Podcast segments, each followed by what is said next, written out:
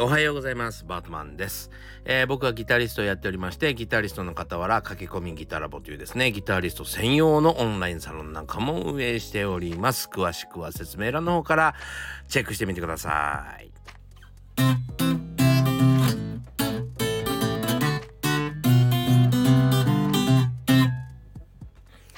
はい。というわけでですね、ラグタイムをちょっと、ラグタイムのイントロ風みたいなのをですね、弾いてみました。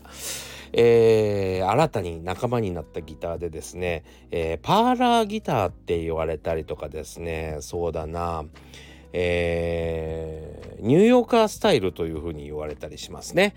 はい、えー、このニューヨーカースタイルのギターっていうのはどういうのかっていうとなんでニューヨーカーって名前が付いてるのかもあんまりよくわかんないんですけどもあのすごいちっちゃいボディで、え、っとネックはですね普通、え、っと今の一般的なアコギですと、えー、12フレットあたりじゃなくて14フレットあたりにですねあのボディとネックの接合部分が来るんですが、えー、このギターは12フレットあたりにあるので、えー、アコギとしてはですね非常にネックが短い感じになるような感じって言ったらいいかなでもあのフレットの大きさとかフレットの幅の大きさとかはですねあんま変わらないですよ。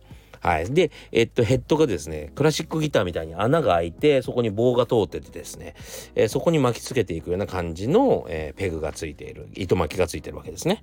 そう、そういうギターを買ったんですね。で、あのー、ちょっとブラインドブレイクっていう人にはまってしまいまして、えー、こんな風に弾けたら面白いなぁなんて思ってですねちょっと練習をし始めてしまいましたあのー、なんて言ったらいいかな僕本当にね合理的、えー、本当合理的な考え方をしてましてなんせですよあの本買ってくださった方は知ってると思いますがもう本当に僕は幼稚園の時にはですね、えー、ピアニカをの授業とかあると「あ大丈夫大丈夫末松くんはねあのー、反って弾いてればいいからね」っていう ずっと「そうそうそうそうそう」っていう風に弾いてなさいと 言われてたんですよ。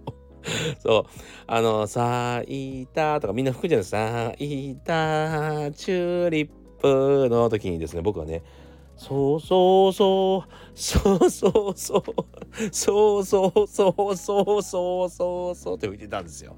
それぐらいですね、音楽のセンスが全くない子供でして、そっからの音楽家としての人生の巻き返しのためにですね、ありとあらゆる、えー、裏技を使っ使ってきたんですね僕ね。だから今回の本のような内容が書けるんですよ。最短で全然才能がないやつが最短で伸びるためには何を考えなきゃいけないかっていうことですね。はい。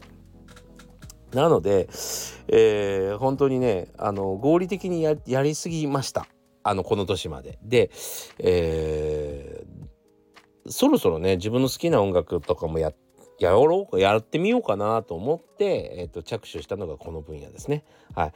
あのラグタイムという昔からラグタイムに興味があってあのラグタイムっていうかねまあミシシッピデルタブルースとも言われるんですけども、えー、ちょちょっとなんかその自分の本業とは被らない感じでですね時間が空いたら楽しんで弾いてます。はい。またあの YouTube インスタグラムとか YouTube セカン YouTube はですねあの末松バンドセカンドの方でこのギターのことを近日公開しますんで是非チェックしてもらえたらなと思いますけども。えー、このラグタイム楽しんでね弾いていきたいなと思います皆さんも興味あったらですねブラインドブレイクという人を、あのー、調べてみていただけたらいいかなと思います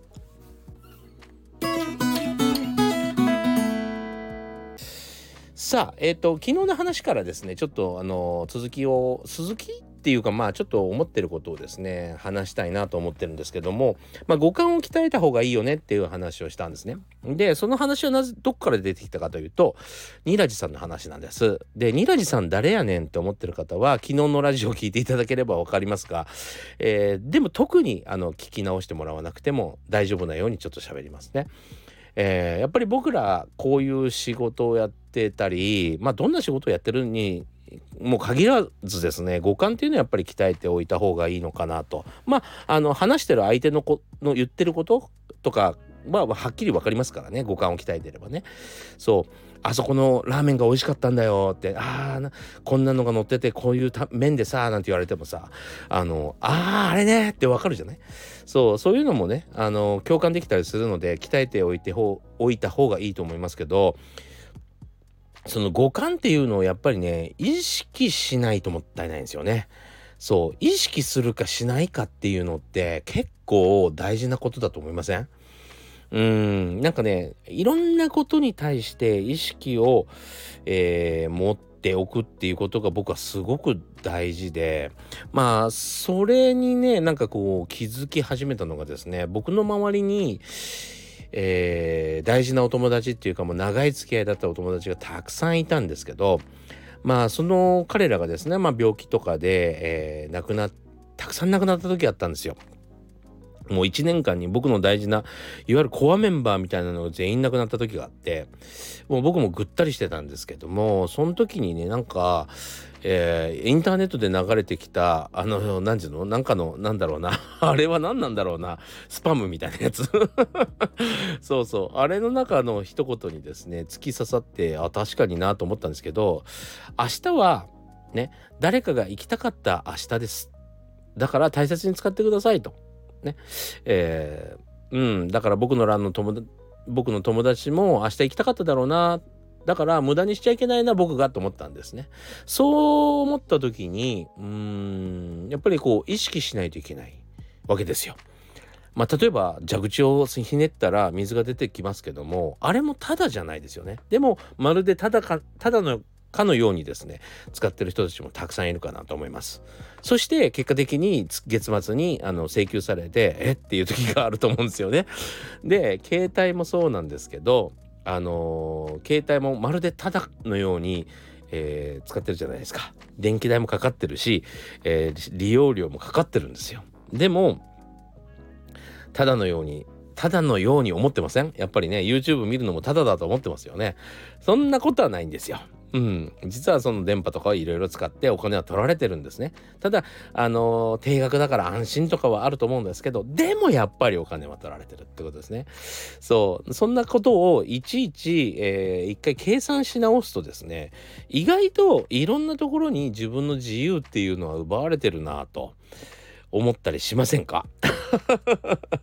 そうあのー、なので本当に自分の人生何がやりたかったんだっけ？でどんなことをしたいんだっけ？とか、えー、そういうことを考えた時にですねあの意外と不必要なものも世の中に結構あるかなとも思います。そして、えー、それが楽しめる環境とを作れるかどうかっていうのもですね、えー、あったりすると思うんですよ。うん、その例えばまあ音楽家なんか特に大事でやっぱりあのうるさい場所ではね音楽作れませんよね。静かな場所じゃないと作れないし、えー、でもその時間をしっかりと設けないと。例えばせっかくね静かな部屋に行ったのにさえっ、ー、と iPhone で YouTube 見てるんじゃどうしようもなくない？ね、何しに来たんやねんっていう話だったりするからその時はやっぱり iPhone を手放せなきゃ手放さなきゃいけないと思うし例えばねあのーそうだな波打ち際に行ってさなんかこうタオルでも砂浜に引いてゴロゴロしてたら波の音色が心地いいねなんて思うでしょ？でもさ布団の真横に iPhone を置いてさ、えっと、波打ち際の気持ちになろうって波の音をさなあの YouTube で流してズワー。ズズー。ああうるさいって思ったりせん？ああうるさい寝られんわって思ったりせん？何のリラックスもできんわっていう。そうそう。だからそんなもんでねなんかやっぱりうーんなんかこうそなんていうのかな。感覚とか触覚とかその体感するものっていうのはやっぱりいろんなシチュエーションが整ったりとか、えー、やっぱりそういうものがあるからこそね、えっと、魅力を増してくれたりするものでもあるし、えー、それをやるためにはですねまああの何？枕元ではやっぱり、うん、海に行ったような気持ちにはならないわけですよ。その時間を空けなきゃいけない。そのお金を持ってなきゃいけないわけですよね。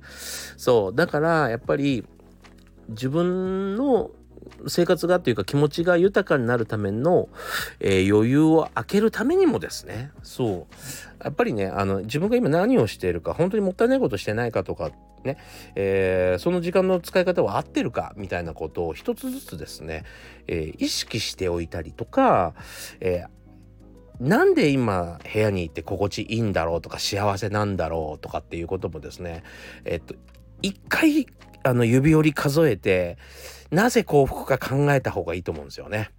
でも僕は昔やっぱりちょっとクソ野郎だったんで どっちかというとなんで自分はこんなに不幸なんだろうの方を指折り数えてたような気がします。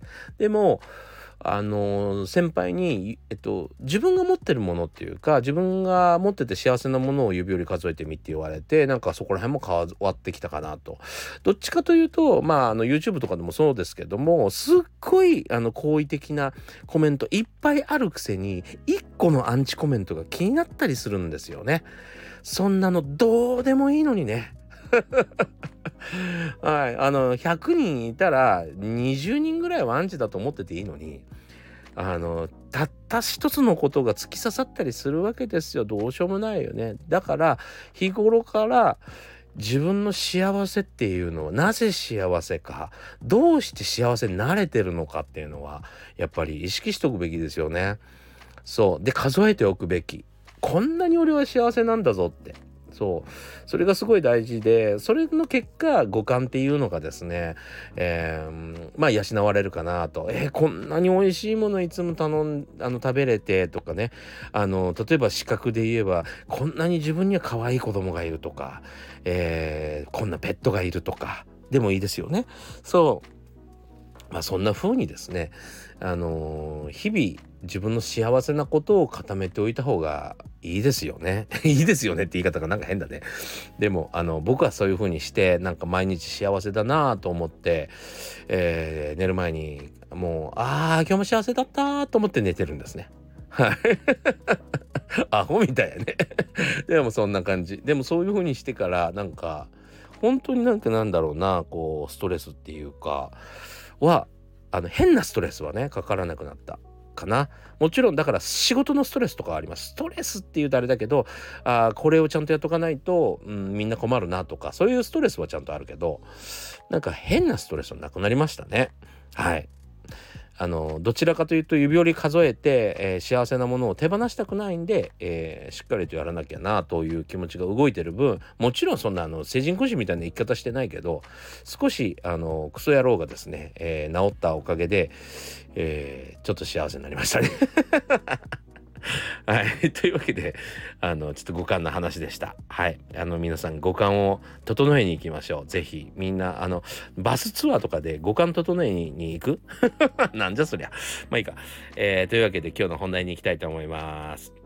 何歳からでも早弾きはできる早弾きを諦めた大人ギターリストに夢を達成させた革命的な方法を詰め込んだ一冊がヤマハから発売プロギタリストであり3.5万人 YouTuber 末松和人の1日10分40歳からの早弾き総合革命。購入は Amazon 全国の書店にて。さあ今日はですね、えー、ギターの関わり方の究極の方法ですね。これ本の中にも書いたような気がします。書いてないかな？忘れました。はい。でもえっ、とその部分をお話ししたいですね。で、えー、この間、えー、僕のサロンメンバーがですね、えー、全国展開しているような超、えー、フランチャイズチェーンのですね有名な会社の、えー、社員がですね S ランク評価をいただいたというこの考え方を、えー、仕事に転用して S ランク評価をいただいたという話がありますんで公開したいと思います。まずですねギターが上手になるっていうのは少しずつなんですと。少しずつなだということを意識してくださいということなんですよ。まずはね。これ結論じゃないですよ。あね、まあ、なかなかできなくて当たり前なんですよ。だって自分が初めて、えー、やる動きをねやる動きですよ。まああの急にできるわけがないのに急にできたいと思ってる人が多すぎるんですね。じゃああなんだったらダンスやってみてくださいと。そう言うと「いやダンスはちょっと」って言うんですよ。いや、舐めてんのかと。指先だけでいあのいろんなメロディーを弾いたりコードを弾いたりすることの方がことの方がじゃないね。ことだって同じじゃない。ダンスと。なんで指先だと簡単だと思ってダンスだと難しいって思うのかが俺には分からんちゅう話なんですよ。そう。それぐらいなかなかね できなくて当たり前でございます。はい。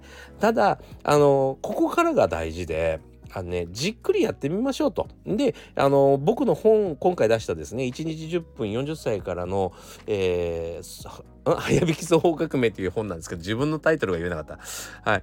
えー、その本の中にも書いてそのタイトル通りなんですけど、1日10分でいいですと。